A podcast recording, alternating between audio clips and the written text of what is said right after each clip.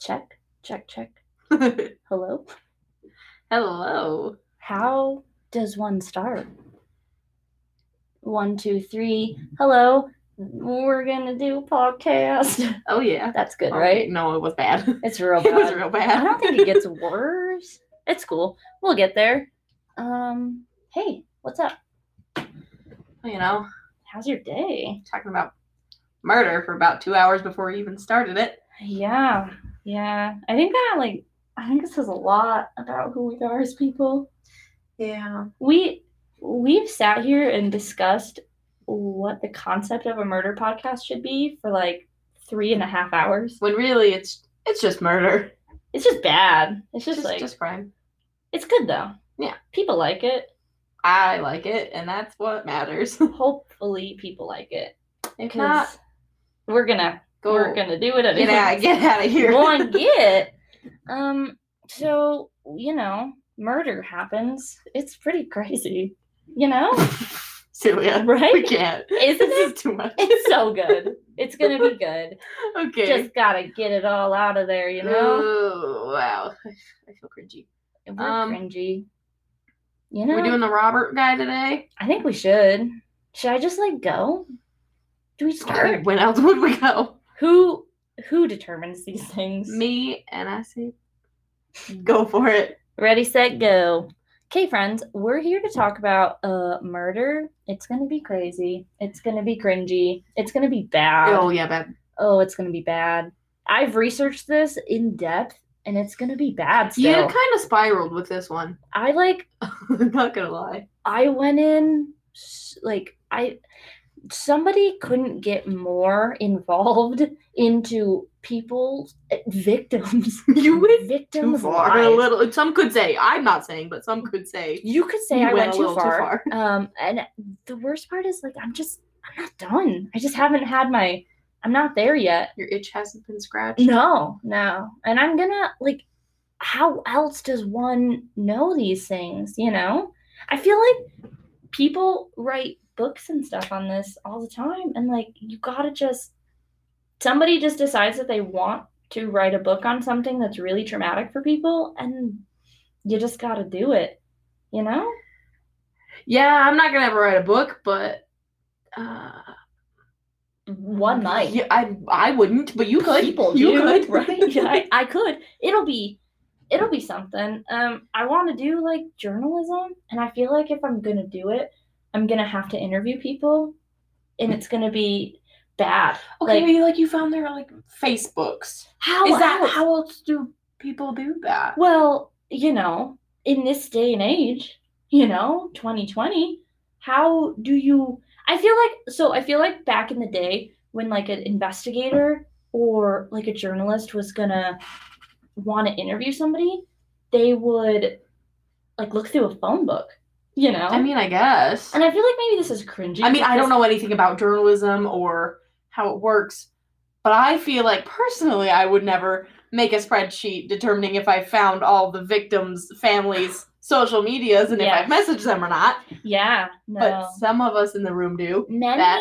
many wouldn't do that i might have done that on this case um it's a crazy case and this is why you will all understand why i did this because this case eats me alive inside my It's a- soul This one sends me through a loop. i feel like i feel like many people who don't know about this case could learn about it and they could say i'm gonna spend the next five hours of my life like just Diving understanding. in. And there's so much, and it's so crazy because it's such a small amount of time. So we are going to go, we're just, let's start square one. Who is this person? It's Robert. And how did this Yeah. crime How did it maybe happen? How did it? It's like, that's such a good lead in. That's you. beautiful. Thank you. It only took us, it only took us like, what, four minutes? Four minutes. I did good. Took yeah. us four and a half minutes to get to the lead in, but how it maybe happened is that Robert Eric Wone decided, you know, he he is a working he's a working man. He is. He's a lawyer. And which I'm not to like distract from this, but can we just address this dude? He's a lawyer and he literally devoted his time a good portion of it to like f- like freelance. Freelance isn't the word. Like charitable. Oh. Like charitable. There's a word for that, There is. and I don't know what it is. People probably know it. Someone I heard it on Grey's Anatomy once, Yeah. but I don't. such The a word where you do stuff for free. Yeah. You, mm. Grey's Anatomy is such a good source for this Thank you. quality. We should cite that. It's good. we should. So he would do things um charitably in his career. It's a good what else? Pro bono. Pro bono. Yeah, I knew it. I he knew it was in there somewhere. things. He would do these things pro bono. Um, he was a great guy, great guy. Um, so what happened was he was working late one night. Like, it's really weird in my opinion because Robert Wone was a married man at this point. He was married. So this I don't see a lot of people talk about the fact that this is weird, but in my research I've seen it like on Reddit posts and like in like comments and forums. Not so much like journalists and like credible sources. Yeah, just The regular talk of the town. The talk of the town is that if you're a married man and you have a, a good job, why would you work late one night and then decide that you're going to stay at your friend's house? Eh, I you know, in your no. 30s, in your 30s, and I don't mean to say anything about being in your 30s, that that means you're like lame. less, less likely, you know, to stay at a friend's. But I feel like, I feel like what hangs me up is that he was married. You know That doesn't I mean? that doesn't bother me. It doesn't. No. I just moving past that. Like I, feel- have friends that are married and they come stay the night at my house. Yeah, that's true. No, like- I mean that's true. That's true. But Often. Very often. but I mean, and maybe this is like judgmental, but I feel like we're young still. Like fast True. forward this exact moment, a decade in the future, literally, and would where will we still be at this point? I mean maybe I'm not the person to judge because me and my friends are like You're super tight knit. it's like family, so it's like normal. yeah, it's but not- it's not like, oh, this is my friend's house. Well, and what's It's that's a good, common. That's a good lead in because, granted, the the friends that Robert Wone decided to stay with, he was fairly close with. Um, I don't. I See, I don't know. find it odd at all because I feel like a lot of people have family friends that that's true. just like you stay at your mom's friend's house yeah. and it's your aunt or whatever, but Yeah. no, I don't think it's weird. Well, and that's what he decided But to some do. people think it's so he worked late, and I, I don't know. Maybe I'm looking too far into it, but late. I mean, he was working. I think he left his workplace at. I want to say it was like 9:30, 9:45 p.m. or so. Okay, but yeah, sorry, I don't mean to interrupt. But like, I do think it's weird how close he lived to not That's just true. go home. I can see like staying over at a friend's house for like a fun night, but like I would never just stay at my friend's house so because it was close to work. Yeah. Like I would just go home, like if it was a work night. But like planning a fun night with your friends and sleeping over as a married person, that's not weird. But like just to not go home after work, that's Yeah. a little weird. Well, and that's what's kind of strange of the situation is that he basically what I my understanding of the situation is that it was just such a late night, which 9:30 is not that late of a night, but it was No. just such a late night that instead of driving I'm making this up. I should know it. It was I like should know. thirty minutes or twenty or something. Yeah, it was like the course of like saving 10 minutes or 20 minutes or just such a weirdly small amount of time that instead of driving the we'll make this up 40 minutes home, he drove the 20 minutes to his friend's house. Yeah. At 9:30 at night. So, I feel like in the grand scheme of things, some might say that it's odd. Others who have been in the situation or would do something similar might be like, no, I mean, I would do the exact same thing. I don't say anything weird about that. I think it's situational. yeah. Really. So he met his friends. I want to say that he met them when he was in college, is when they first started becoming friends. I think they all went to the same school in the DC area. Um, and this is where it gets kind of not weird. It's just a different, it's just a different family scenario. Not the norm. Not the norm, not what you might say most people's situation is in their home.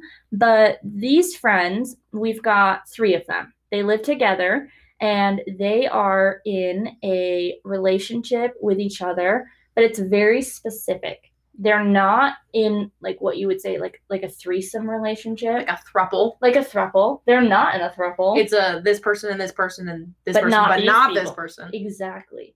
Which is hard. so- Those boundaries would be hard to keep Maybe- straight. I think. I don't know. I don't mean like I don't mean this in a sexist way, but based on my personal experience, maybe it's maybe it's different from what I understand of like men. Maybe it's just different, a different scenario. I feel like I feel like with myself and two other girls, it would it would be I would be so jealous. Like I mean, but everyone got their thing, but like I don't understand it, but that's not Okay. my life, so I don't care.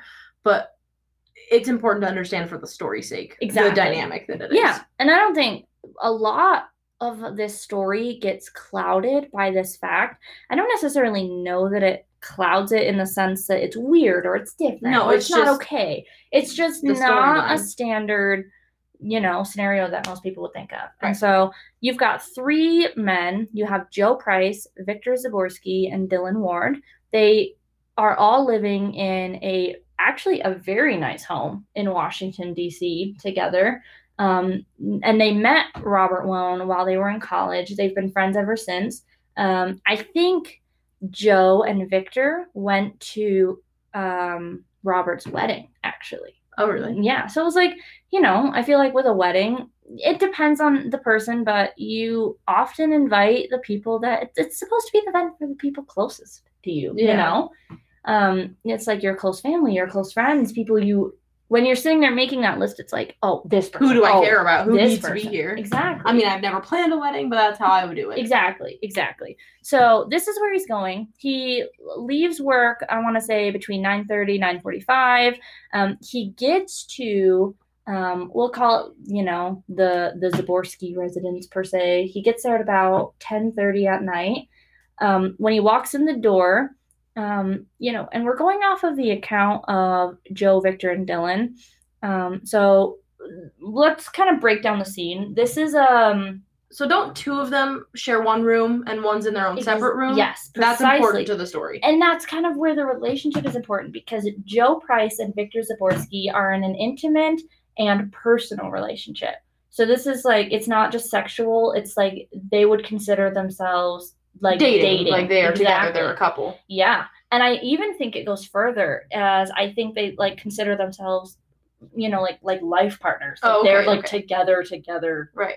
And so Dylan Ward comes into the situation a bit later in their relationship and the relationship is Victor Zaborsky and Dylan Ward are having a sexual relationship, but they're not really dating per se. It's not More like a friends with benefits, Kinda. but lives in my house also. Kind of. It's like um and I know and this isn't a judgmental thing either. It's more of like a like a power relationship. So it's like Mhm.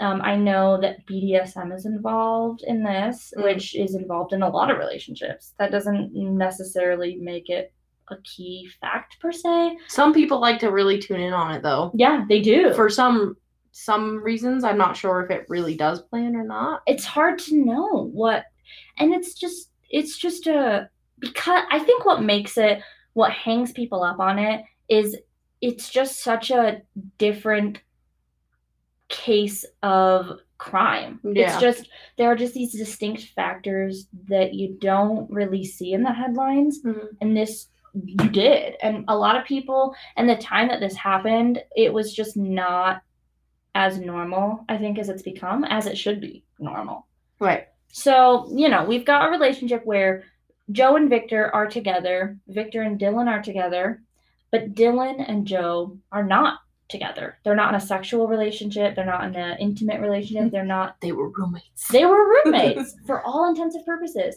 So you've got this very beautiful, very neat, very clean, and well furnished three story home. Now, the important fact of these homes is they are, um, this is Washington, D.C. Were they townhomes or just very close? That's what's interesting. You would, the best way to picture them is as if they're townhomes, but, but they're technically they're owned. in, yes and- they're independently owned but the walls of them are touching so Oh. you know you have one home with three stories and you have another home with so three just stories. very close. exactly no gap at all in some of these so they're literally in the concept of apartments but they're not apartments you know what Eh, yeah, they're like they're like just individually owned townhomes. Exactly. So Robert gets there at about 10:30.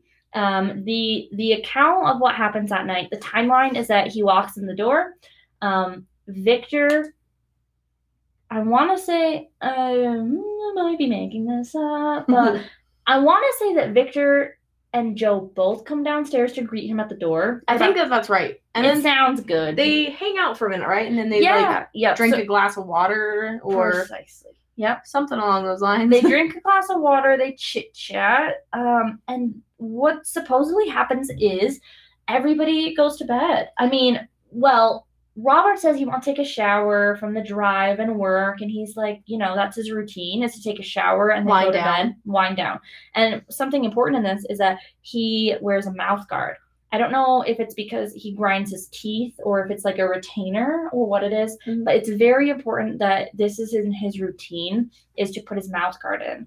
So he takes a shower, um, he goes to bed, um, everybody goes to bed, and later that night, mm, probably 45 minutes later or so, um, Joe Price remembers hearing the the chime. Um, so they have an alarm system, Mhm. and a lot of alarm systems, when you open the door, you hear a little ring Back door open. yeah, sometimes you hear a voice. Um, and this chime it it indicates that somebody has opened one of the entry points. There's only two entry points: the front door, the back door. Um, and Joe remembers being awakened by the chime, but um, he kind of shrugs it off and doesn't really think anything of it. So was there? I might not know what I'm talking about, but wasn't there like a story where like one of them wanted to stay up a little bit later, but one of them wanted to go to bed to watch like The Bachelor or something? Yeah. Yeah.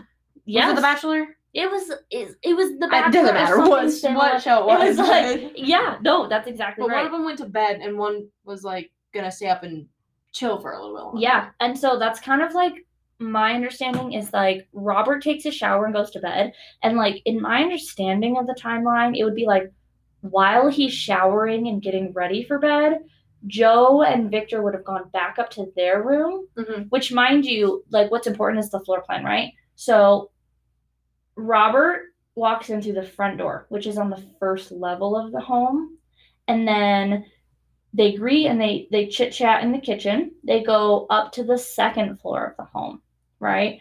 This is where they show Robert where his room is. Um, and when you get to the top of the stairs, you're pretty much looking at Dylan's room. It's like right there. It's right there at the tippy top of the stairs. And then I think to the left of it is the bathroom. To the right of it down the hall is where Robert's guest room would have been. Mhm. And the bed's all neatly made. It's ready for him. They're ready to go because he called them beforehand to Yeah. let him know. Um, so once they show him where his room is, Joe and Victor go up to the third the floor. Top. hmm They go to their Okay. bedroom, and Joe, Joe is like, "I'm gonna keep watching whatever the show is. We'll call it The Bachelor, The, The Bachelor. Bachelorette. it's gonna be good. He's gonna keep watching it." And Joe's like, "I'm tired. I'm gonna go to bed." And he starts like dozing in and out, supposedly falling asleep. And what's interesting here is, I think I want to say that Dylan in this scenario is already in his room. He never wakes up. He never. Like he's just Well, he's awake. He's reading. He's reading. something like that. Like Mhm. he's just chilling in his room. He's reading an article in a magazine. Actually, is what he Mm. ends up saying. Um, so he's awake, but he's not really like Paying attention He's not paying attention. It sounds like he doesn't really care what's going on, and it it ultimately my impression of the entire situation is like Robert is Victor and Joe's friend, not Dylan's, because Dylan has Like they kinda- know each other, but they're Mhm. not like exactly they're not gonna hang out by themselves. No. So when you know when it's decided that Robert's going to stay the night, uh, he they don't really even mention it to Dylan, as far as I'm understanding, because it's like he doesn't really know him. So why would he? I mean, like let him know he's here, but they're not gonna like. He's not going to get up and greet him. He's not gonna need to be a part of anything. Exactly. So all this is transpiring over the course of we'll say like 45 minutes or so. You know, he showers, he goes to bed. Um, Robert does in his room on the second floor. Joe and Victor go upstairs. Victor decides he's going to keep watching his show. Um, Joe's kind of dozing in and out. He's tired. He wants to go to bed. Um, and then all of a sudden, Victor turns the TV off and kind of dozes off as well. And I mean, this is quick, so you would think it'd be kind of a light sleep Mm-hmm. and in my opinion like when you're first kind of dozing in and out depending on like whether you take sleeping pills or you're just going to bed you're kind of in that weird in between where you're like kind of starting to sleep but you're kind of Yeah. still like not quite there. I don't know though. For me, when I lay down, I'm out. Like I fall asleep God. in five minutes and I'm asleep, and that's when when Oh, I get into my bed, I am asleep. Unless I'm watching TikTok on my phone for three hours. It's really But if I put my phone away, I go to bed in like four seconds. and it's, it's so weird because it's like it it would really I guess be like person to person. Like Mhm. in my opinion, when I'm falling asleep, this is not a good example though. Because you suck at sleeping. I don't ever sleep. My body Not your number one skill. No, God no. God, if it was like a test on who could fall asleep and who, if you didn't, you were just you were out. You were off Fall the asleep in 30 minutes or you get shot. oh God, this would be an entire podcast about me and how I couldn't. I just couldn't. So they're like in my. I guess I don't know. I guess you would consider them being dozing in and out, but maybe they're not. Maybe they're just zonked. Maybe they're just zonked. I zonk. And Joe recalls in one police interview um, hearing the chime. Um, he hears the chime. He's not really sure what's going on. He kind of dozes back.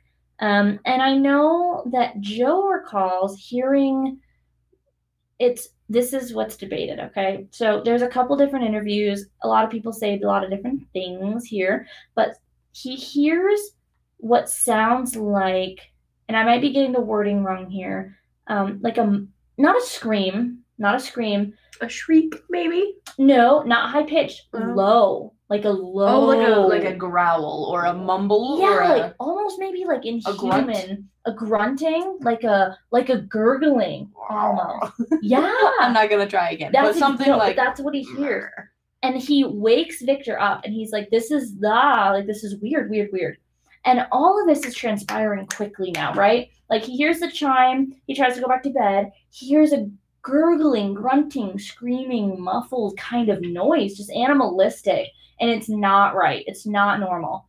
Um, and this is maybe 10 minutes after going upstairs and turning the TV off and agreeing to go to bed. And so he wakes Victor up. And this is this is where it all gets fuzzy, right? Because who knows? Exactly. Who knows? Um, but essentially, Victor and Victor goes downstairs. It kind of seems like I don't know. I don't want it to be like a sexist way to say it, but it kind of seems like Victor is like in not in charge, but he's like the one. The shot caller. Yeah, he's the. Is that a that is, is that a phrase? Did I make that up? I don't know. Like the one that like calls the shots. Yeah. Okay, no, that made sense. I that made that sense. though. Okay. That that makes sense. Okay. It's exactly what he was. So it's kind of like like in in me and Jason's relationship, you know, if I hear a noise, I'm gonna be like, Jason, I heard a noise. Go look. Like Yeah. I'm not gonna go. It's scary. and that's kind of like what happened. So it was like Victor, like stuff is happening and it's freaky, and I'm hearing noises. Like what is going on? So See, it Victor, sucks living alone because then I have to look at all the scary noises by myself. and that's I could never. I could never. I would cower in my bed and I would die. I hear spooky sounds and I just turn my TV on and I'm like, it's fine. It's it's Probably fine. nothing. It's just It's the wind. I am tired. It's not the wind, Jenna. It always is not nothing. tired. I've never been killed. Thus far. I have not been killed yet. It's never been a murderer. So. It's good because it's crazy. It's it's insanity. Victor goes running down the stairs, like hearing these noises and listening to Joe's account of things. He goes down and he sees Robert Wone laying down with a knife in his chest.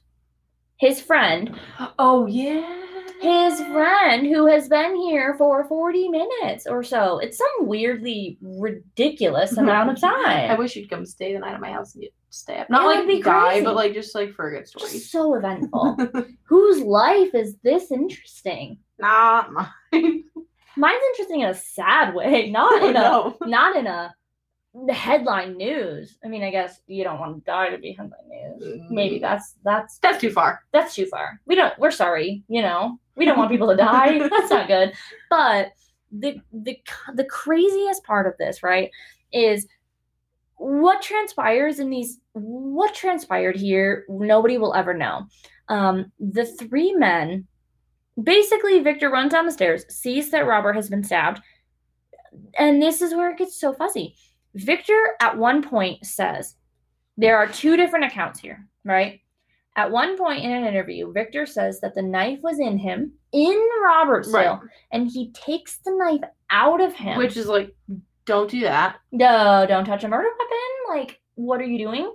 What One time when I was a kid, I stepped on a screw and I pulled it out of my own foot, and my mom yelled at me because she said, "You're gonna make it bleed more." exactly. There's She said, so "Just leave it there. There are so many reasons You leave you the weapon in, because what if it's like and you're gonna bleed out?" Wouldn't you? Now, I don't know what I would do in this situation because I've never had my friend stabbed at the bottom of my staircase or at the top of a staircase. I, I might panic too and just. I mean, maybe, but I feel like wouldn't you be like wondering who did it, where the person is? Wouldn't you want to go check the doors or call the cops or whatever, right?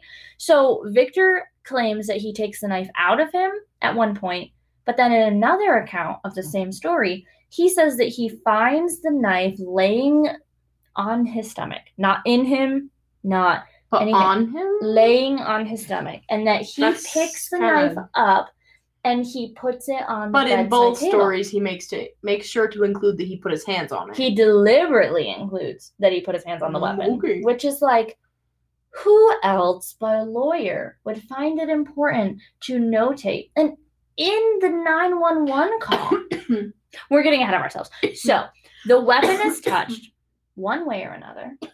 One way, right. it's touched, which is weird, but people do weird stuff when weird, crazy I don't know, but to be fair, I feel like if I were trying to cover up for a murder that I committed, not that I'm going to, but if I were to, I would try to make up a logical reason for why my DNA is on the But we are whack jobs. We're whack jobs. And we listen to this shit on the way to work. True, yeah, on the way to work. And we're just like, wow, murder? This is wacky. What would we do?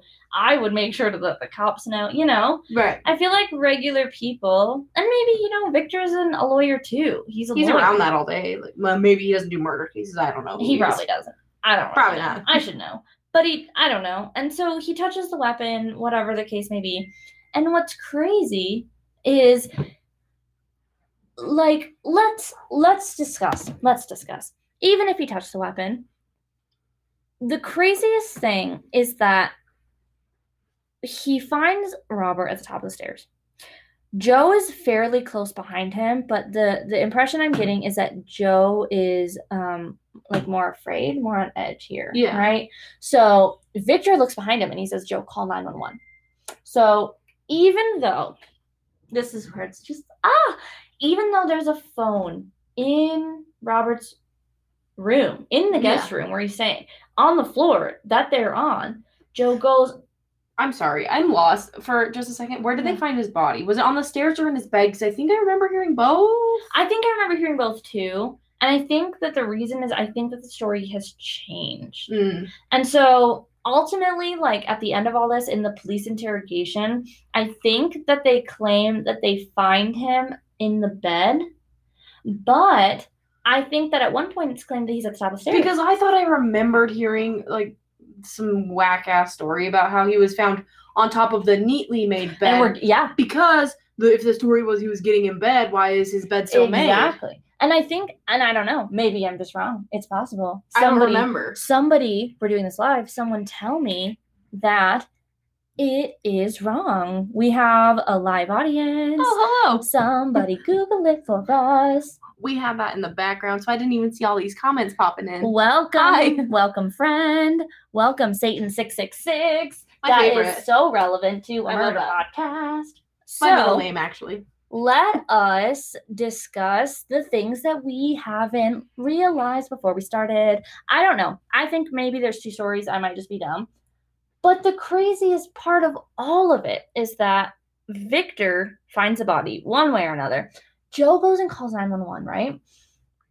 The EMTs get there. Like, I've listened to the 911 call on a on a multitude of They don't sound like you. I would assume you would sound, I guess but you. But like the thing is, you never know how you would react. You're not gonna know. You're not gonna know. But I so think hard. I would panic because I panic over everything, and I feel like most people would panic over their friends being murdered in their house. It's, And I don't think they panicked that much on the phone. They were very much like, "This is what happened." it was really odd because this is, you know, how do you who decides what is the appropriate um what's the appropriate 911 call? What's the appropriate appropriate level of um fear Concern. and concern? And people display it in different ways, And and, it's so it's just hard like to gauge. it's just like when an investigator is like, I don't know, the husband acted weird. He didn't look Of like course, he they're was acting breathing. weird. Somebody just died. Yeah. And so it's just so hard to say. So Joe called 911.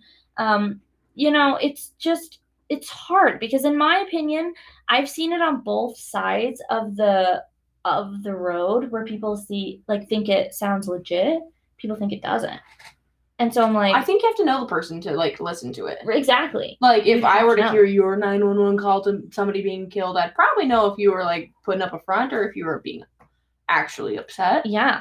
I think. I And who hope. knows? It's like maybe I don't know. I've never been put in such a situation. Maybe I would act weirdly calm. Like maybe maybe I would just want to put on solve this front and like and, and get help Yeah. quicker because and it's so we were talking about it earlier how like people get annoyed with 911 dispatchers for being frustrated easily yeah or being kind of sassy but the whole thing is they just want to get the information like they understand you're in a bad situation but they can't help you unless Yeah. you get it so maybe maybe they were just trying to to help get help fast Exactly. And so it's really hard because when Joe calls 911, he is basically right off the bat when he calls 911 in his conversation with the dispatcher, he says, I think that somebody broke into the house. I think that somebody broke in. Our friend is our friend's been stabbed. He's been attacked. There's all this conversation. was anything stolen no. so like why would they break into Well, that's where it gets weird. So, so murder someone that doesn't even live there Yeah. And somebody in the upstairs middle floor bedroom, not even at the top of the stairs, down the hallway. like specifically had to go in there for that one person but broken it almost sounds like if that was the case, they were following him or something or it or, would be like like a hit. yeah And like why? Who? What has he done? You know? Right. So but he's a lawyer maybe he did something it's possible. you don't know So basically, what happens is Joe calls nine one one. It he he immediately starts spinning the story of um it's been a break in. It's a break in. It's a it's it's there's that's an what it is outside an outside third party intruder. This is an intruding situation. not me No. And so it's not us. We don't know. We don't know. How did this happen? And so this this EMTs, EMTs are the first on the scene. And when they get there, um, they immediately notice very, very strange behavior. Very strange behavior. Like the the people who arrive on scene are veteran EMTs. They like are they not. are trained to know what to look for you know it's not even like well not to what to look for but like they've seen scenarios they're they're like they've seen it all. trauma. Yeah, they've seen it all. And what's funny is I've read the interview from one of the people who was first on scene. There are two people first arriving. It's um it's a woman and it's a, a man. And they've been EMTs for quite a while. They've been on a multitude of cases. i couldn't do it but And they get there and normally this is this is their own personal account. They said normally when they get to a scene, people are just so upset that you arrive at the door and they're yelling and they're shouting and they're dragging you. They're physically, you know. yeah well it's like the 911 call thing we just like brought up again like not to keep doing that but like people like just send help send help like okay where Where? like, what are you talking about like and they're like, just call- I need help. gather now." your thoughts like exactly. But a lot of people, that's how I would react. I'd probably just be like, I, I don't know, I don't know, it's bad, I You don't know, it's bad, what to just go. and you're in shock. And Yeah. when people are in shock, they they act they act out. They they are they are Mhm. upset. They're yelling. They don't always act rationally. Mhm. And so he said what was weird is when when the door was answered, it was very calm. It was very calm, and they said, Hi, welcome to our home. "Oh, Upstairs to the left, there's a dead guy. exactly." And that's like exactly what. It, and this is where it gets weird. Is it very much is welcome to our home upstairs? Please ignore guy. the mess. And what's crazy, we're gonna backtrack a little bit, but on the 911 call, the the discussion is very much hello, hi, someone's been stabbed. And the 911 operator is like, you need to put pressure on the wound. You need, Oh, Yes. You need to put pressure on the wound. He's is dying. key. This is scary. You need to like stop that blood flow.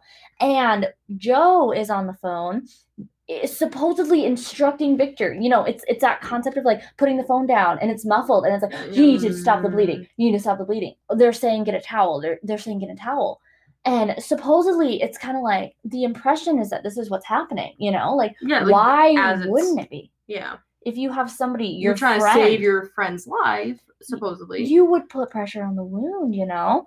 And so when the EMTs get there, they walk into the room and they say that Victor is acting strange. He's sitting at the edge of the bed and he's got this just sh- just a shook look on his face. I should look. And the EMT, one of the EMTs, is literally like goes on record saying that when he gets there, Victor's acting so weird that he visually inspects him for weapons.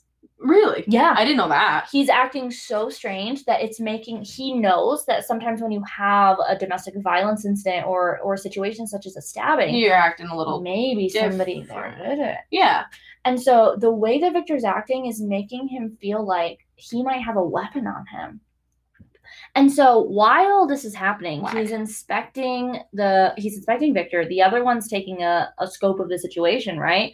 And so he starts looking at what what what do we have here? What's going on? We have Yeah. a young man, he's been stabbed. Um, and immediately upon inspecting the body, there's no blood That Anywhere. doesn't happen. there's not there's no blood splatter the victim is wearing a t-shirt with stab holes in it but there's no blood so Okay, that's not right. Literally, I went to dinner today and I was messing with. I don't know if you do, you do this. I know you do this. i definitely do you pick at your like cuticles and like that skin around your nails. I pulled one way too far because you know when you pull it it just keeps going, but you gotta Oh. keep going until it stops. You have to what do you want to do? You gonna leave it? So I pulled it and it started bleeding everywhere and blood every, and it got on my like. It got on my napkins and I was like, I have to take it home. Like, you have I'm to not- take the whole I'm not gonna leave it here and have them see my blood on my plate. it's like, so, like like- a crime scene Like it's gonna be bloody. If you got that was just a finger wound. If you got stabbed, you're gonna be bloody. you're gonna be stabbed repeatedly in the chest right your and, shirt's gonna have blood on it. and it didn't and they go and they realize that he's probably deceased It's been clean. and there was It's holes in the shirt, right? yes So it had to have been like sprayed right out after it was taken, like stabbed and then shirt taken off clean because like how blood stains. You have to immediately like rinse it in like cold water at this temperature for this like yes. blood stains. Like you have to get it out. and it doesn't remove easily. No, it's it's a chore to get blood out of clothes. mind you, the EMTs, like I don't know for sure, but the EMTs are arriving. So Robert won't get started about 10:30, right? Zaborsky makes the phone call to the EMTs at 11:49. So an so hour only been there for an hour hour. and 15 minutes, like not long. And Robert Wone is taken from the scene, brought to the hospital, and pronounced dead at Is it- 12:24 So this is fast. so fast, so fast. It doesn't. It's incomprehensible how Like fast. it took us longer to prepare ourselves mentally to do this podcast than it did for him to get murdered. Literally, think about that. We talked and chit chatted longer than it took for somebody to somehow mysteriously get murdered, have the body cleaned and removed of all blood. And even worse, when the EMTs pick him up and bring him to the hospital, underneath the mattress and the the, the body, Mhm. there's no blood Like there's as no- if he was placed there. after the fact. Yeah. And there's no blood on the scene anywhere. It Doesn't make any sense. it's so strange. And so what's crazy is they start to immediately suspect that somebody within the house would have done this, right? They, they understand that that Zaborsky is under the impression that somebody broke into the home, that you know this is not a normal situation, it's an intruder, and so the police start to investigate it in this way. They immediately start looking for signs of a break-in. They're looking for signs of forced entry. Um, they walk the perimeter. They walk through the back alleyway. They're looking at the front door. And there's just, there aren't signs of a break in. It's not like there are. There are clear signs. I mean, in most cases, if all the doors are locked, if there's an alarm system in the home, if somebody's going to break in, it's going to be in a through a window, through a door, um, there's going to be signs of pry marks on the front door. There are no signs of forced entry in this location at all. Um, and so basically, the police immediately start suspecting that none of this makes sense. This doesn't add up. This this seems suspicious, and this seems like something that happened within the home. Um, it doesn't make sense. The intruder theory is not adding up. There would be signs of forced entry, and there's not. So immediately, the police start investigating the three men, and they bring them in for questioning. Yeah. And you have to understand that, like, one of these people is a lawyer. So They know what to do. they know what to do. They know what's going to happen. They know what to say. They know what to say.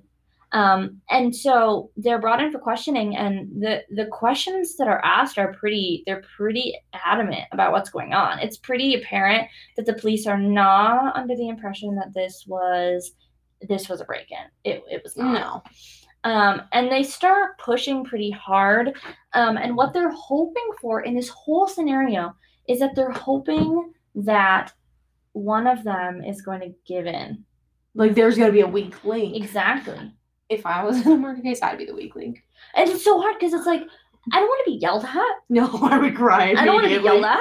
I'd be like, yeah, this is a plan. This is a plan. Okay, Celia, we're gonna murder my sister. We're gonna do this all. and This is how it's gonna go. And then they pull us in for questioning, and I just cry. I'd be like, Jenna did it. Jenna told me to do it. Oh, Celia, it's a motherfucker.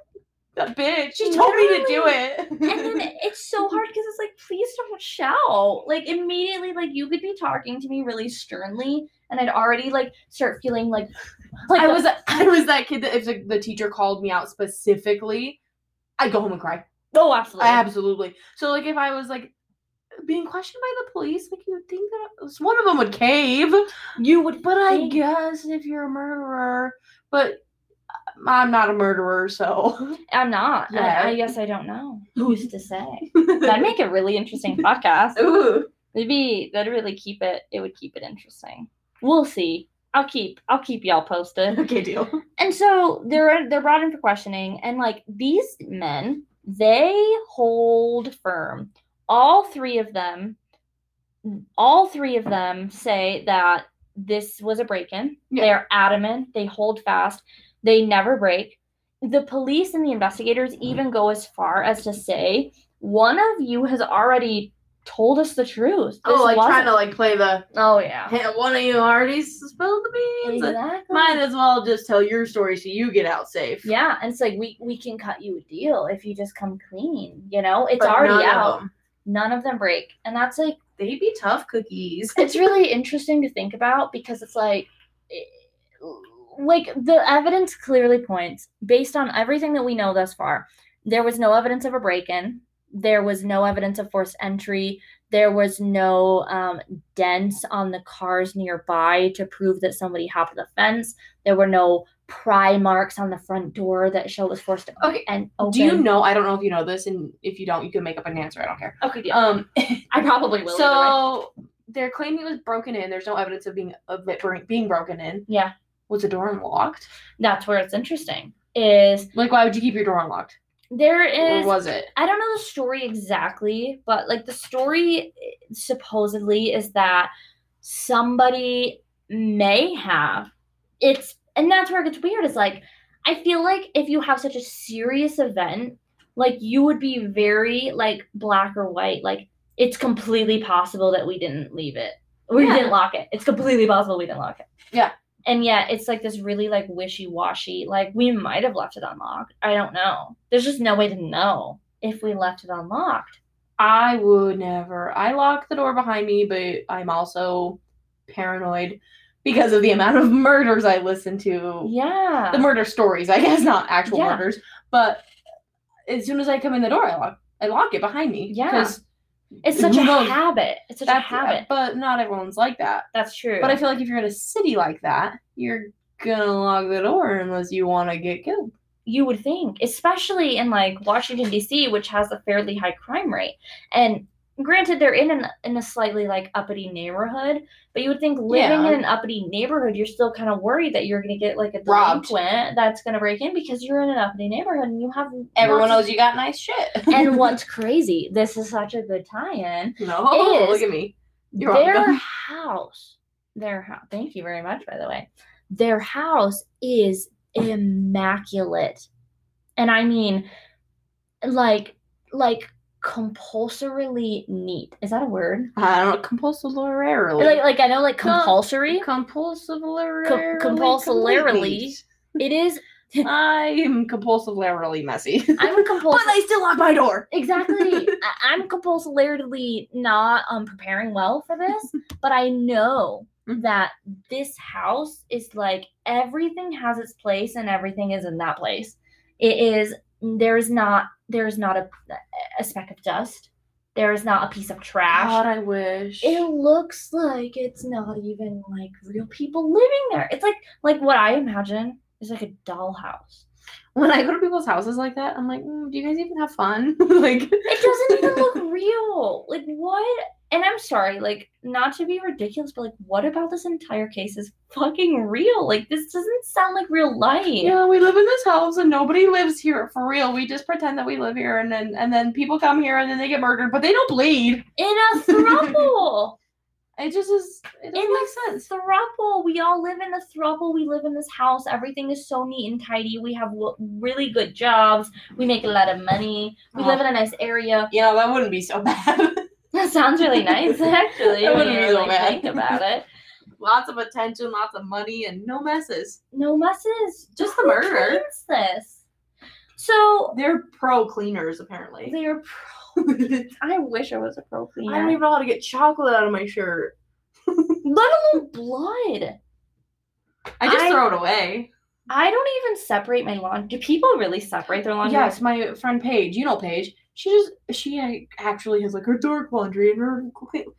No, I I, throw it. I put towels, sheets, underwear, socks, I have all of it. Throw it in. Stuff the washer till it's full, and then put in a little extra soap if you put too much clothes in. yeah, That-.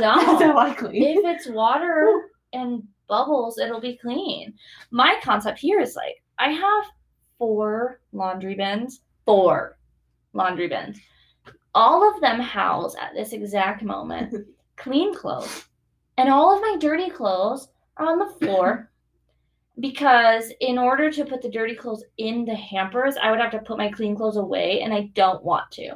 See, my problem is this is not murder. This is just being. I like it though. Um, I like it. Make me feel better about myself. yeah, so what I do is I'm a pig and I put all my dirty clothes like in the basket, the dirty laundry basket, like I should, but then they overflow. Can I get cozy? Yeah, sure, go ahead. Can I get I'll tell you how terrible I am. Ugh, make Um, me feel better. And then I wash them and then I throw them on my bed and I'm like, yeah, and then and then I'll have to fold my clothes before I go to bed so that I can sleep in it. And then I don't, and then I kick them to the edge of my bed and sit them on the floor, and then the pile grows every day. So all my clean clothes are at the edge of my bed because I've kicked them off, and then all my dirty clothes are in the basket where they go.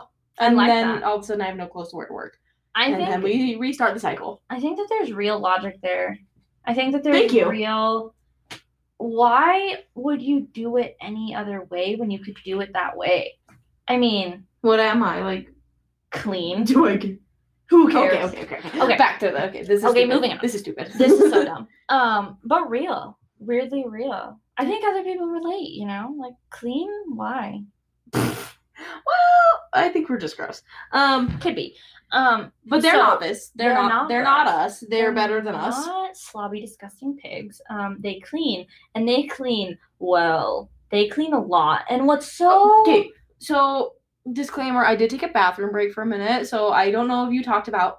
Um, did you go into detail about how the washer is that what it was? no. yeah. Okay, okay, okay. Let's let's let's. So this is these are my uh dumb bitch cliff notes. Here we go. I this is what it. I remember is that they found traces of blood in the washing machine. Is that So- factual or am I? You are, girl. You are right on key. See, I know everything. You are right on key. You retain shit you didn't even realize. See, I'm good. I'm good. Who needs research? Quiz me. Who needs to qu- quiz me now, motherfucker? okay, so what's what is crazy aside of like start to finish this entire case? What continues to be crazy is that okay, recap. There's no blood on the body. Yeah. There's the no blood on the shirt. no blood on the shirt, no blood on the the pull-out bed that he's laying on, no blood on the floor. And did we notice anything like a freshly cleaned floor? I don't know that they. I don't remember anything about like being freshly clean. I don't remember anything. Wouldn't it all that. be?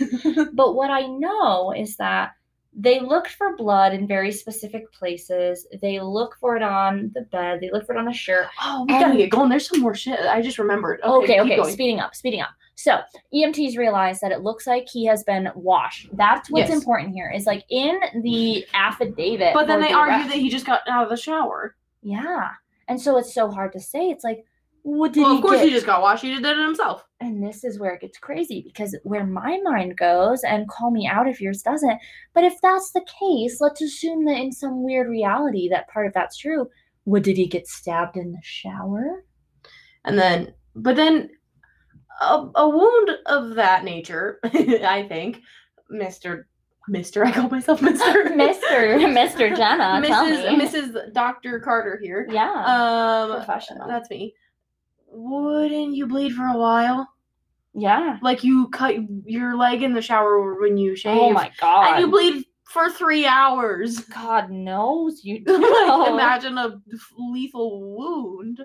You're gonna be bleeding for a while, and how do they get it done so fast? i don't know How do they stop the bleeding to the point that he dies? I mean, I don't know. Does your blood stop spurting after some point when you die? I don't know because your heart stops. it does it does start it does it does start It spurting. does start it does starping, start. starping. it does starpin um it does starpin bleeding and it does stoppin bleeding so was it just the entire thing i think we're all reaching the same conclusion it doesn't make any fucking sense it doesn't make sense the intruder theory it doesn't make sense there's no signs of forced entry they look around the entire perimeter there's no footprints there's there's no witnesses that see people lurking there's no well i will say Wait, I just have a there's no neighbors that hear anything weird, but there is a neighbor that hears something weird, and there's a neighbor. Wait, what? That didn't make sense. There's nobody that hears it, but there's Oh, somebody that hears it. exactly, It- exactly. It doesn't make sense, but it Nobody does. that matters.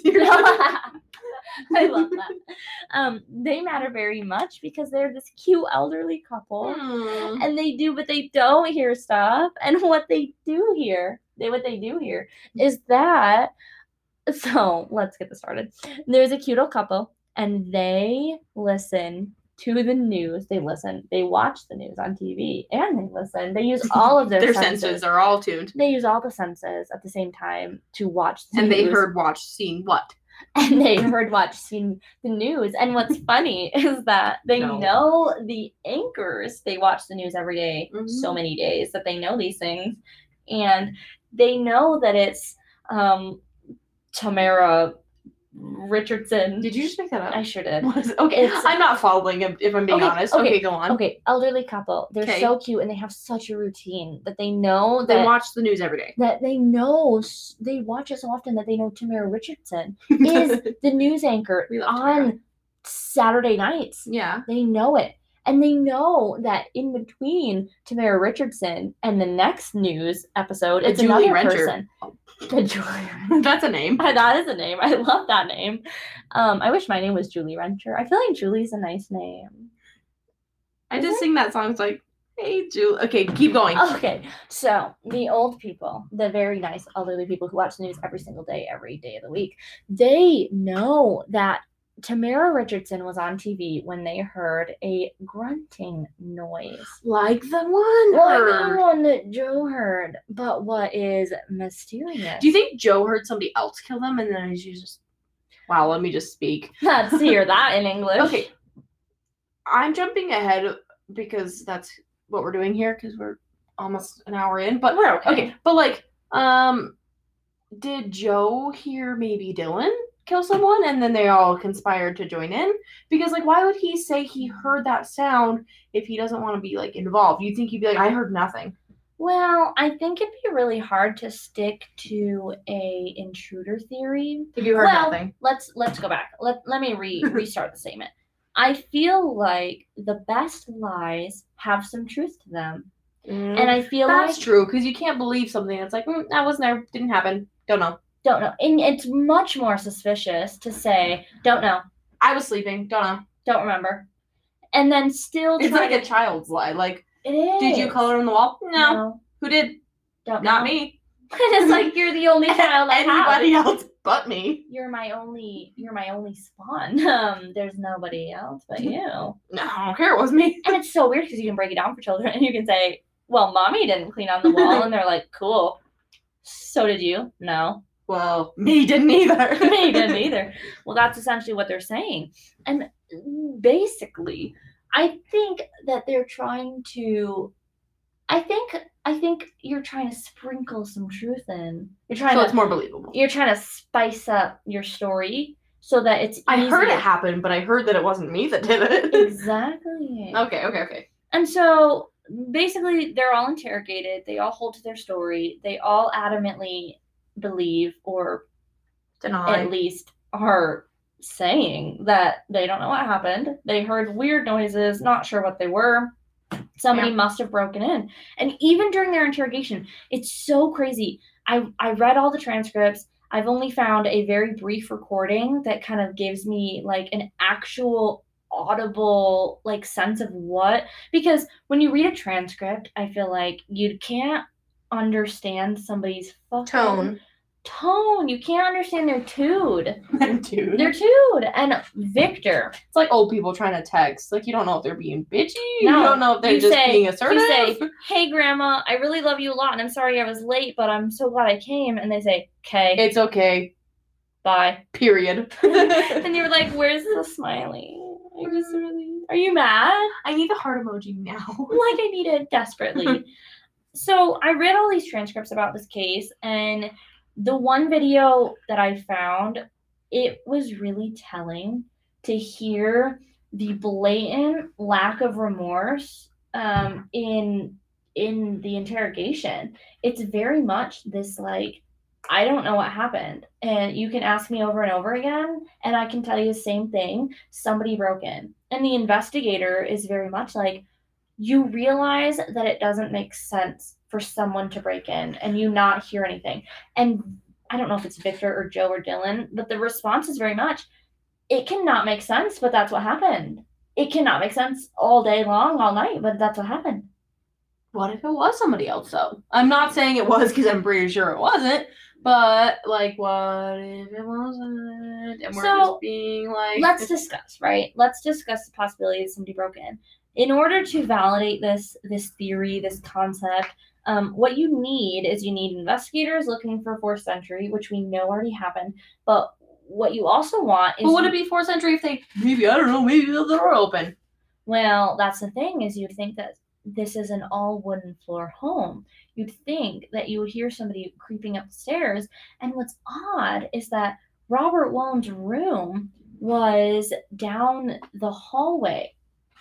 Dylan's room was at the top of the stairs. And so if somebody feasibly broke in the back door, there is Dylan a did it. well, let's before I get ahead of myself. If somebody broke in the back door, let's say that was possible. They broke in the back door by just opening it. They walked through the creaky wooden floors in an old DC home. They would have to walk up a flight of stairs. They would have to willingly miss the flat screen TV, the you know, the nice um phone that they have down in the kitchen. They'd have to leave all of the, you know, the Oh, you're talking about silver. stealing. I think mentally not running into it. And I was like, I mean, it's pretty easy to not walk into the stuff, Celia. It would be really hard to not run into the TV on the wall. You would have to be extremely careful. You're talking about theft. Okay, I'm following. yeah, if you, you know, it would be important to not run into that stuff, but it would be really odd to break in and not steal Anything. anything. And so, also, also, you would be walking this home, walking through the hallways, walking up the stairs, and let's say that your intent here is solely to commit murder. Why would you walk up the stairs and completely, willingly ignore the first room that you come to? Why instead? Why not just go and murder the person Okay, in the first room? But you could also argue, why would you invite someone to come stay your house that you know and supposedly love as a friend? Why would you murder them too? Well, maybe. well, what what what most people's mind goes to. And honestly, like as difficult as this talk about, like what my mind even goes to is like maybe this is like a weird sexual encounter. Well, and and say why because it's not just because it's a throuple or whatever because that No. doesn't in, like inherently make them No, it doesn't. It doesn't. any kind of weird. It doesn't. But let's. But because wasn't there some sort of evidence on like, in Dylan's room? no, it gets worse. Oh, it gets oh, okay. worse. I don't know what I'm talking Let's let's Who just. there is some evidence in Dylan's room. There Okay, is so some I'm not I'm not but the most incriminating evidence that makes most people, including investigators, it makes them jump to um, this sexual kind of theme here is the autopsy of the body because you know when there's a murder you're always you're always going to have an autopsy Yeah. and once the autopsy is done they end up finding they find what's the word i'm looking for um I don't know. in a murder podcast you would think that you would Um, know what do you describe it? they find um they find um Hints, hints they find clues, clues. that um, lead them to believe there's been a sexual assault which is weird right so what you would Didn't they find somebody else's No. like human uh, ex? What is i thought you were gonna say excrement I which is- was. excrement is poopy I know. That's why I stopped. Okay, so um they don't find human excrement that would be really wacky um but instead they find semen excrement. Same thing. excrement and semen i would like to believe are very different but i might be wrong people may disagree Yeah. here but ready for the craziest shit of your life Yeah. in a sexual assault when you find semen you typically find unknown dna or a third party Because it hasn't been like tested and oh yeah. Ah! Now I remember why it's Tell crazy. me. It's his. It's his own. do you know where they find it In his booty hole. they do It's his own semen in his butt. And correct me if I'm wrong, but it probably didn't get there by himself. how can we i don't know Well, I mean, They- it had to too have. far. I mean- I was gonna- okay, we're not gonna go into the like I was gonna say paint a picture. Yeah, exactly. I wanted to say, how would that happen, It doesn't Jenna? reach How would you get your? around. It doesn't. There has to be some sort of um. Tool. Tool, yeah, I was gonna say tool. Tool. A tool Ew. or a That um scary. object. An you object. could say, which they find in Dylan's room. They Am I not wrong? You're not wrong, Jenna. You're not okay, wrong. okay. And I would like to formally apologize to all who have been following this podcast and are just not tracking. I don't track me either. I fine. don't either. I don't either. But it's too crazy. There's too much. It's so. How do you find that evidence? hmm Uh, no blood.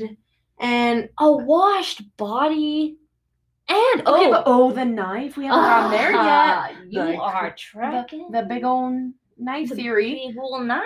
So Let's I'm gonna start. say my my um I'm getting my cozy. re, my recant. That's not a, is that a way to say that? I think that makes sense. No, that doesn't. me. My version here. Yeah. What I remember is they find a knife, the one that's in his body. Yeah. It doesn't match to the one that killed him, right? Exactly. It is. And I'm going to make up the measurements off the tippy, tippy top of my head because It's I as if it was like a two versus a four or something stupid. Inch. Um, pretty much. not inch. A two inch knife would be really cute. That'd be really impressive. Cuckoo That was my sound effects for stabbing I her with really a two inch. like to believe knife. that murders really sound like. Cute. Um, it was a five and three quarter inch knife. Um, that was.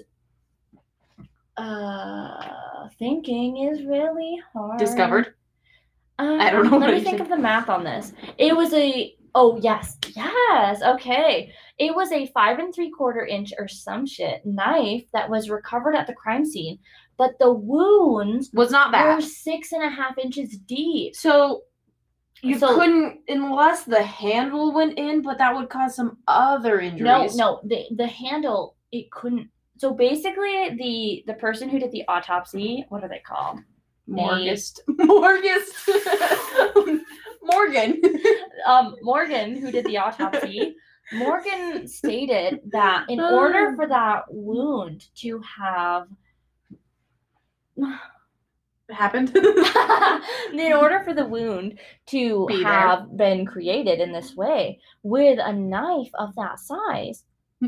you would have had to. I think we got it backwards, but we're gonna just push through it. We're gonna push on. They're just not the same size, and it's like the No, shapes don't match. It just doesn't match. It's like one of those A puzzles. square in a circle. It It's doesn't. like it's like a puzzle that you give to a child. Oh, yeah, that, my like, kid has one of those. Star doesn't fit in the circle. Yeah. but it what, doesn't do that. what really what really doesn't make sense is that for these stab wounds to have been produced, um, you would have had to put the knife into his chest and then hesitate at the very end, like like insert Like not knife, all the way. They then, second huh, guess quite, multiple times repeatedly to the same hesitation, and at the exact same measurement. and it's like, mm, let me just think about it twice, and then the third time, and then a fourth time, and then a fifth time, and then mm, no, he, mm, you know. it's impossible. I don't know if anyone else understood what my brain just was saying. I think that it makes But, sense. But like, I really it's like do. mm, let's maybe murder him a couple times, but like I'm not sure every single time I do. and. I'm gonna hesitate at the exact same second, at the exact same moment, every single time I stab him, several times, and I'm gonna be mathematically capable and and, and scientifically being able to measure that. to the T. And so the No. autopsy exam examiner, Oh, he, Morgan, um, Dr. Morgan, Morgan. Dr. Morgan, he he looks at the body and he says, "No, siree, no, siree, No, Siri, Dylan, Joe, or Victor. no, siree." Robert Wone. It Bob. doesn't No, Siri, Bob. Okay, anyways. because Robert. yeah, because of Robert. Because Because of people who call. Okay, everyone else got it, and I'm just over explaining. Ah, oh, no, is Robert. no, siree, Robert, sir. Um, getting back on track. Um, um, collecting my It thoughts. didn't, it didn't work. It's, that's all we can say. it's a no go for the knife that they found. The knife that Victor claims he either took out of his body, which doesn't make Made sense, sure to touch. made sure to let the operators know that his DNA is on it, um, or that he gently picked up that was calmly. And I'm sorry, he claims that in one scenario that the murder weapon was gently laying on his stomach. And I would like to address how unlikely that a murderer stabs somebody. And oh, we didn't even talk about the towel and stuff. And I'm oh, I'm grabbing you. My Um, God. So there was like a problem of many problems. So it looked as if the knife was just like purposefully covered in blood. Like like someone took blood and smeared it on the knife on purpose to make it look like a murder weapon. exactly. And the towel, they found like fucking um what is it called? Tell me, fibers. please. Fibers. They found towel fibers on the knife Yeah. that didn't match up to his shirt. It matched up to the towel that they supposedly put pressure on his chest with that had six drops of blood maybe on it. Yeah. Like a nosebleed that was very light. a light fucking maybe a paper cut. sock to the nose. Yeah. And that's the towel that they think was just they wiped some of his blood on the towel.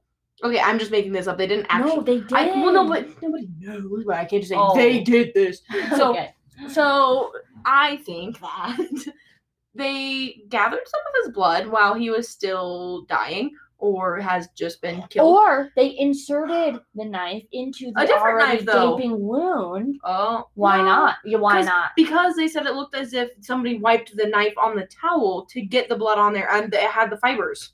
It could have also been. Hear me out. Okay. It could have also been you inserted um a different knife into an already Would they be able to wound. see that on the Not if it was a smaller knife, which we know it was. Yeah. It wasn't the right size. So maybe they wiped a little bit of blood, or they they dragged it, it, yeah. across the open wounds as he's bleeding, and they take the towel and they wipe the blood off, set the towel or the towel and the towel. Oh yeah, let me know both. But they set the knife on the bedside table, and the EMTs arrive, and that's the knife that they find. And they know this forensically because they they do the tests, the tests that they do, that those scientists do. The ones that they have, they test it. They do the tests on the knife, and they prove that there are towel fibers on the knife. And if all you did, if all you did was either take the knife out of his body or lift it off of his stomach, wherever your scenario falls, there's not going to be towel fibers on it. Why No. would there be? It doesn't add up. It doesn't make sense. The entire story doesn't add up. Hmm. And it's it just brings you to this there- place. Was there some sort of I might be mixing stories? Something to do with the outside? There was Right. evidence out there? So in the investigation, Like in the grass or Yeah. hose? Are those made up words? Well, no, No. no, they're not made up words. Those but are in this story, So, in the investigation, the three of them, we know for a fact, are claiming and they are sticking to their story that no, nobody there, nobody in the home committed this murder. They are adamant about that. They believe that this was an intruder. It was absolutely an intruder, and somebody from the outside, a third party, committed this crime. And the police investigate it as such. They are they they which have- is stupid. it's not though because Well, the police department has an obligation. they should do both. They do. They Did they? Did they? I don't know. They did. Okay, good. They adamantly did both. They're they're internally investigating the three that live in the home, um, but they're also actively looking for the fact that maybe these three aren't lying. Maybe there's a murderer here that's not the three of them, and they start to bring in. I want to say um, I might be making this up, but I want to say that it's cadaver dogs. They bring in cadaver dogs, and the dogs are meant. If you don't know what a cadaver dog is, They go to dog is, smell they smell for for suspect blood. things, Yeah. bodies, Very burnt much. bodies, uh, um carcasses. what have you, They things that shouldn't be.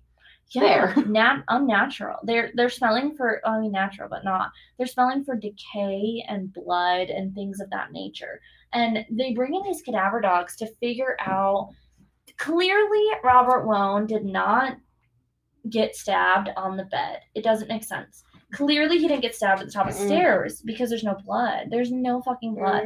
So Mm. they bring in the cadaver dogs to really track down where, Where this he happened. died. They need to know because if you're gonna investigate a crime, you need to understand where the crime was committed. because it doesn't make sense. And it's an important puzzle piece to putting together the grand picture. You need all the pieces, and the crime scene is incredibly important. So they bring in cadaver dogs, and what they find is that these dogs they hint and they um what's the word I'm looking for? They alert to multiple spots in the home.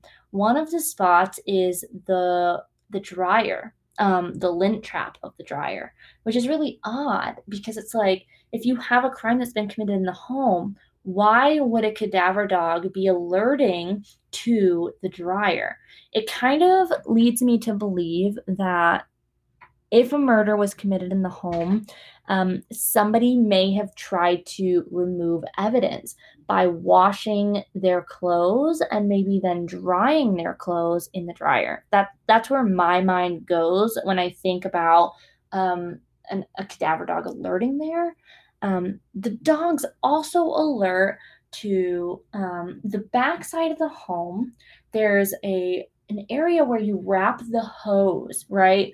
And the hose um, is absolutely not wrapped up. So you have an immaculate home, everything put in its place, no dust, no grime. Everything is neatly and and you know deliberately placed and staged in this house to look beautiful and well presented and well put together.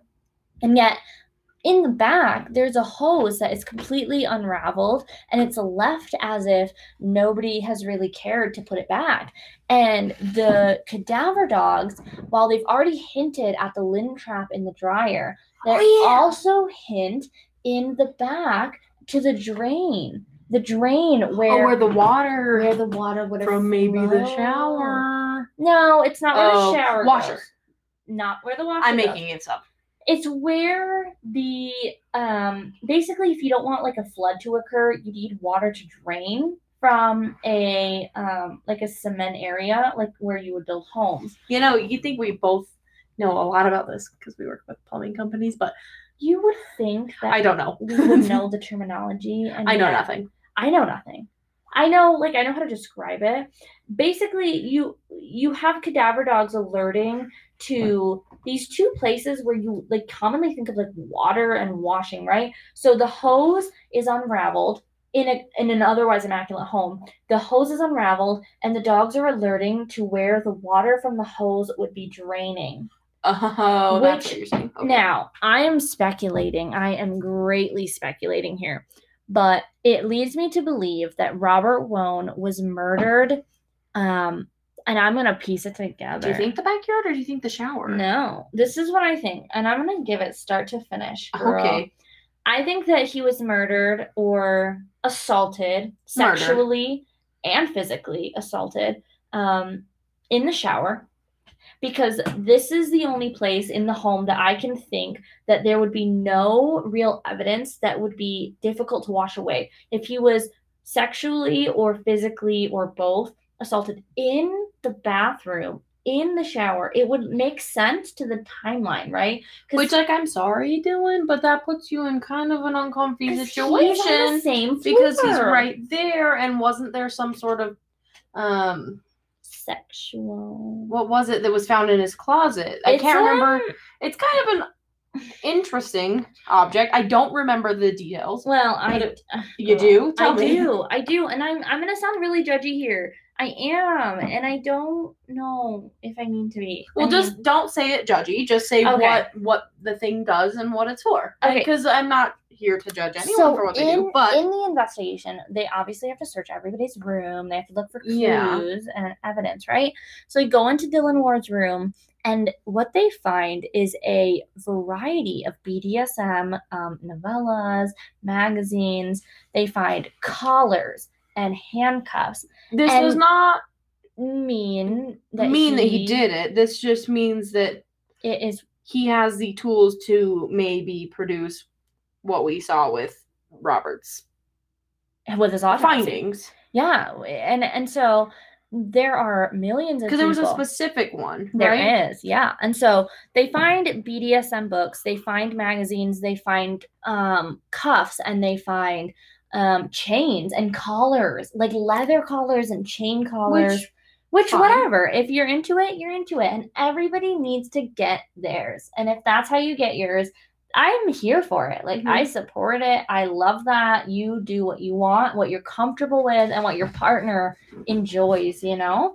but what they come to find um, that leads them to start to start pointing fingers here is that they find a um, a penis pump Oh, that's what it was. and it's not only a penis pump because if anybody who's not familiar with such a such a tool That's me. Hi. yeah a penis pump is a device that uses air to physically enlarge a penis that might not otherwise be erect um, and it's like it's a tool in the sense that viagra is a tool to make somebody erect um, it's kind of like um, I don't know the details, and maybe it's used for something else as well. It, it can be used for a lot of things i'm sure but it, it is typically used to kind of like like let's say that you you're engaging in sexual activity and you've already finished and you can't really keep keep going it's kind of used to like to prolong you To- know to give you like Do- do- redo. to continue the fun Yeah. which is not a bad thing no. but what they also Did find they find his DNA in it? Well i don't Because I feel like if he was think that they did because that would be really incriminating and i don't think that they did but what they can what they do find is they find um that doesn't make sense of how that's tied to but anything. listen can l- listen Okay. hear me oh girl Listen, Linda. the tool is not just a penis pump um it's similar to that in the sense that it, it, it has similar capabilities but this particular device is used to make a man ejaculate Whether- Excrement. to excrement, not not to poop himself. It's a tool used to make a man ejaculate, um, whether he wants to or not. This can be used in a very safe environment. This can be used in a pleasurable environment where two consent consenting people engage and they Yeah. use this item. But there's the possibility there that an item such as this, if if you find Robert Wone's semen in his own anus, right? How does one cause him? How does one force him to ejaculate? How would you do that? How would you make him ejaculate? And then it, it's scary. yeah, like, it's no, I don't like this. This is it's dark. because it comes from, and the thing is, is it's it turns it from just a I don't like you murder to a dark, twisty murder to somebody's getting something yeah. pleasurable from it, and I don't like that. It, it's really scary and it's dark and twisted to think that like and it's so hard because hear me out like if it wasn't for finding his semen in his own body in his own cavities we wouldn't even think about this. no the bdsm and the collars and the penis pumps and the thruple all of it could be forgotten and it could be like it could be excluded from the narrative because it wouldn't really be relevant because Mm. it would just be somebody being stabbed to death and it would leave this like window and this this this concept of an intruder theory it would leave it to be plausible but when you start to throw in this this sexual um this, Assault. this sexual motive yeah Mm. an assault it stops being um you can lose the concept like somebody breaking into a home um what's the game here like when you think of a murder or an assault or or a break and en- a break and entry But my thing is, and I feel like if we're going with the theory that, that that's what happened, um, then we're to assume Dylan's at a large fault. Yeah right? hello Did I Siri. set up? um Siri doesn't doesn't know if Dylan's at a large fault but because she's sure because we're assuming that we're using Dylan's things, yeah we're things that were found in his room at least because wasn't the knife set also in Dylan's room? well that's the thing is like they know that the knife um, that they found at the crime scene was not the knife that was capable of producing the wounds in his chest it's not it doesn't match up and so when they when they search his room and they find the penis pump that also makes you ejaculate and they find the bdsm and they find the collars they also find a knife set that is missing one knife and the records and the indictment against Dylan and Joe and Victor. The indictment from the prosecuting, you know, the DA will Yeah. say this department specifically says that research was done on the knife set um, in order to figure out like is the missing knife even a possibility in the story um, and they find an exact match like on the internet because i Mm. mean you know 2000s like this is the time this is the day that they can find that information. Right. And they find that the knife that's missing it very much could be it, it- Oh. the length the length of the knife let's say it's well, like let's like before all the technology, before all the whatevers, Mhm. like there's a knife in a body and there's a knife missing. Like that's probably the knife. it's pretty incriminating And I'm just saying, like, but where I was going with it is if it was Dylan, like fuck Dylan, like get him arrested. but You know, the thing is Because like, like if it was just like if Dylan did it and Joe and Victor know that Dylan did it, Mhm. what do they have to lose that's where other than uh, Victor or whoever was involved with Dylan loses their little friend or whatever and their Yeah. roommate? But i think I can have- understand if like Victor did it, Joe standing by him, like you know they're together there for life. You know, yeah they're life But- partners Dylan doesn't seem to have an emotional connection nearly as close as the rest. So what's the he motive seems here? like they would just throw him. I would throw him under the bus well that's where because a- then then that makes are they just as guilty? Like, I mean, obviously they are because they're covering, but right right do they do it too? Well, here's my theory. It's like I think there's a few possibilities here, right? Like the concept just because certain items were found or not found in Dylan's room, Yeah. it doesn't necessarily point the finger to Dylan being solely responsible. There's the con like there's the possibility here, like the theory that all three of them, all three of them equally participated. Why would you all three do it though? Here's what I've read. Like I, I'm like not gonna I, say. I have lived in a house, a town home with three other roommates. I cannot fathom plotting murder but together with them. you have to understand like you you wouldn't plot murder with them in this scenario but you also just like wouldn't plot a murder period like but how do you get three murderers in a house? so hear me out I this feel like is, one person has to be in charge. this is what i've read i'm not going to claim responsibility for this theory i didn't create this on my own but this is what i've read because basically like the reason we discuss we we decided the reason we decided to even discuss this this murder in the first place is because i i am so in deep with this murder that like i legitimately and i adamantly um, intend to like legitimately like write an a professional piece. Like my goal is to write a book but i don't know if it'll be you know just an article.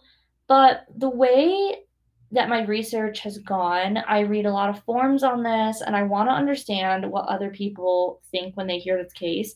And the general consensus that i've read on like sites like reddit where it's like really form based i've read theories that say what if the theory here is like maybe Victor and Joe, who are life partners, maybe they've always had a fantasy where they've been friends with Robert for a while.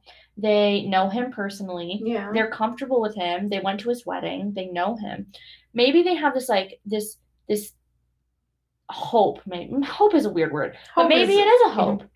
Maybe it's a fantasy A longing. a longing yeah like a a longing for him to participate in a sexual experience with them and maybe it's something that they've shared with dylan because they while they're not in this like huge intimate relationship um, victor and dylan and joe all in their interrogation go as far as to say that they're a family. Whether they're sexually involved with each other or not they are a family and they love each other and they are friends. And it's it's a deeper level than just people who live together and roommates. Um, and so there's this like theory out there that maybe joe and victor have this fantasy and maybe they bring it to robert's attention while he's there and maybe he's not interested and maybe he he shoots him down maybe it's embarrassing or infuriating maybe and I, and I don't mean you know to um to what's the word I'm looking for? I don't mean to um, put a story out there that's made up or not true. Maybe Robert does involve himself in some odd way. Maybe he doesn't um, say, you know, agree to anything, but maybe he doesn't make it clear. Mhm. Maybe he gives a signal or a an impression that they misunderstand. They misinterpret it um, and they start to engage in something that goes above them. Maybe this is like a sexual experience, a sexual game for them, the three of them, Robert not being a willing participant here. And it is taken way too far. And there's this theory out there while they do an autopsy and they do a toxicology, the, au- yeah. the toxicology report comes back negative for all of the common things that are typically scanned. Scanned, like it's just like a like a Put it in the computer. Beep boop beep. Yeah. They they do a Um, toxicology using very report. thorough science. it's not a scan, but it all comes It's back a negative. But uh, an an important theory that's out there is that um, maybe there are things that can paralyze or sedate that just aren't tested for, and there are. Mm-hmm. Um, and so the theory Absolutely. the theory that everybody falls back on is that this is a fantasy or a game or Well, a and it's important to note that they didn't they find um what looks like could have potentially not confirmed, who knows, maybe it is like a point or something where it looks like there could have been an injection. Yeah, In his what they skin? say. They find multiple injection points in his hand or arm, and they do some research into what types of medical procedures happened on the way to the hospital in the ambulance, as well as at the hospital. And the EMTs adamantly say that they didn't inject him with anything. They didn't. They didn't um, prick him with needles. They didn't put Yeah. an IV in him. Well, why would you if he's dead? Exactly. And I would like to believe that while he was pronounced dead at the hospital, in order to um, have a time of death, um, I know this um, from Grey's Anatomy, and I would like for somebody to correct me if I'm wrong here, but I think You're that wrong. there's like a special title that you need, whether it be a doctor, it might not be a doctor, it might be just a certain accreditation, but you can't just call time of death.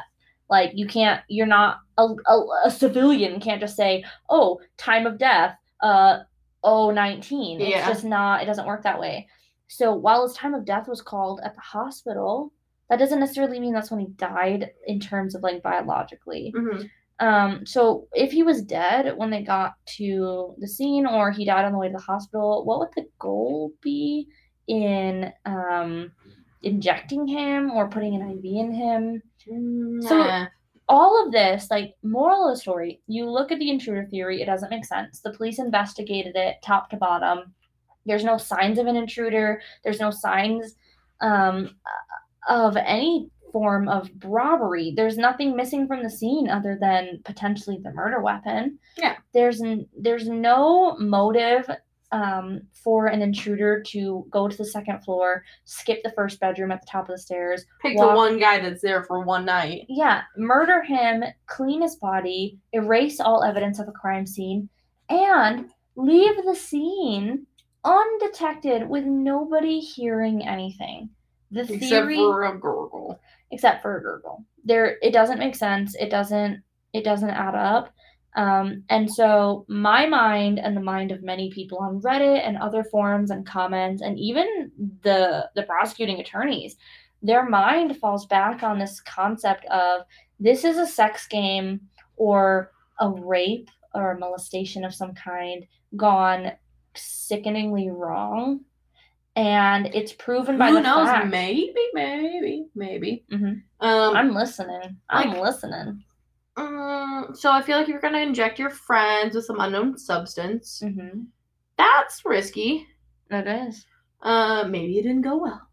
Maybe not. Maybe maybe they never intended. To kill him, Well, how where the stab wounds come from? maybe they.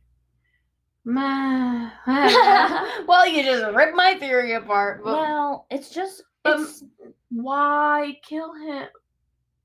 Maybe. Okay, I included it. I just I just made it up. I'm ready. Maybe they inject him. Yeah. He like kind of goes tracking. wonky, you know. mm, And then he wakes up, And then he freaks and out. And then he freaks out and starts going like, "I'm gonna call the cops." Blah blah. I'm blah, gonna and kill then you they guys. Stab him. Maybe. I don't know that. May, I don't know that happened, and but it could have happened. what happens when you have like an unsolved murder like this with three people and when it comes to unsolved murders you so often have people that it's one person it's one suspect but to con- Yeah. to to consider the fact that you Three have people. three people sticking to the same story that adamantly and refuse to let up on their How do you get three people to agree to the same thing? I can't even get three people to agree to the same dinner when I'm with my friends. But to agree to murder. it's not even and this is my concept here maybe the three of them didn't agree to murder maybe they all got in over their heads maybe in some crazy fucking Whack accident. yeah it wasn't maybe it was a wow Well, it started as an accident, didn't end as one. exactly maybe The stabs are not an accident. no no you're right maybe it was this crazy sex game this crazy Maybe know, not even that. Who they knows? got in over their heads. It's just so hard because basically you mm. have three people who are the only people on the face of this planet that know. And these three people, they were indicted on charges of obstructing justice. So they weren't charged with the murder of Robert Wone. They were essentially charged with the the I'm concept not here- saying what happened. Um withholding Maybe, I don't know. pertinent information that would lead to furthering the investigation. They were charged with not being wholly truthful. Yeah. Um, and all of the evidence in the indictment and all the evidence that the police found and the prosecutors um, they uncovered was brought to a judge. And a judge's responsibility is to prove that an indictment is basically the judge's responsibility is to ensure that the indictment is wholly true and is 100 not 100% well maybe 100% I don't know. I don't know laws. their their job is for the judge wants to prove that they deserve to be arrested that the evidence holds true to the indictment if the indictment says word for word that the three of them committed the murder They have And to be able to say that that's true. there has to be evidence proving this and essentially the judge There isn't. the judge's statement after the indictment, after reviewing all the evidence, the judge releases a very professional and a very eloquently written statement that says, While I don't believe that Joe, um, Victor, and Dylan are innocent, I believe that they know exactly what happened that night. The evidence that the um, the the DA or the the police have provided me is not sufficient for me to continue to hold them, and it's not sufficient for the charges to be um, continued. It- Which it- sucks because it's like I know they know something, but what? and that's what's so hard is it's a judge admitting that the crime is apparent, the crime is obvious. Everybody knows that what they're saying isn't the truth. It's not the whole truth, but the evidence that we were able to obtain, it's not enough. And in in in our society, in our judicial system, you are not guilty probably. You are guilty beyond a reasonable doubt. And a reasonable doubt means that is there a shred of you Guilty, probably. yeah, and then you don't want to be guilty, probably. And as much as you want for people who commit horrible crimes to go to jail and prison for the rest of their lives, you don't want somebody who maybe looks like they committed a crime to go to prison for the rest of their lives. Um, and this is the case. I mean, you have three people that maybe probably committed the Maybe crime. they did it. Maybe I think they did it, but I don't. I'm not a judge. it's hard. They probably did. They probably did. And a judge, a jury, and the police, they just don't have the evidence required to convict. And to this day, to this day, the three of them um, have, mm, I think all three, I might be making this up. Change their names or they whatever. changed their names. They changed or their whatever. names. whatever. They changed their names or whatever. They changed their names. They moved. Yeah. Started anew. hmm One of them, Are they all still together? I wish I could verifiably, if that's a word, say mm, that they are Factually, truthfully, factually accurate. be able to confirmationably say. I wish I could, but I just don't know. And I just, you know, that shit's pretty fucking whack. Am I right? Like, You we have probably, I mean, obviously not convictable or they would be convicted, but we have potential murderers. I mean, whether it would have started out as an accident and then grew into a murder, whether they're covering for each other, whether one of them is a murderer and two of them are covering, whatever the situation is, these are people who know more What than they are saying. They are the only people who were present that night.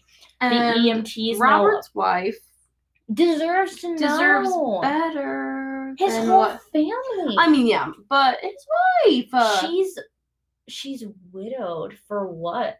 I mean, if you think about either either scenario, let's pretend that the burglary, the robbery, the the accidental, bullshittery. the bull fucking shittery. Let's pretend that it's real. For what?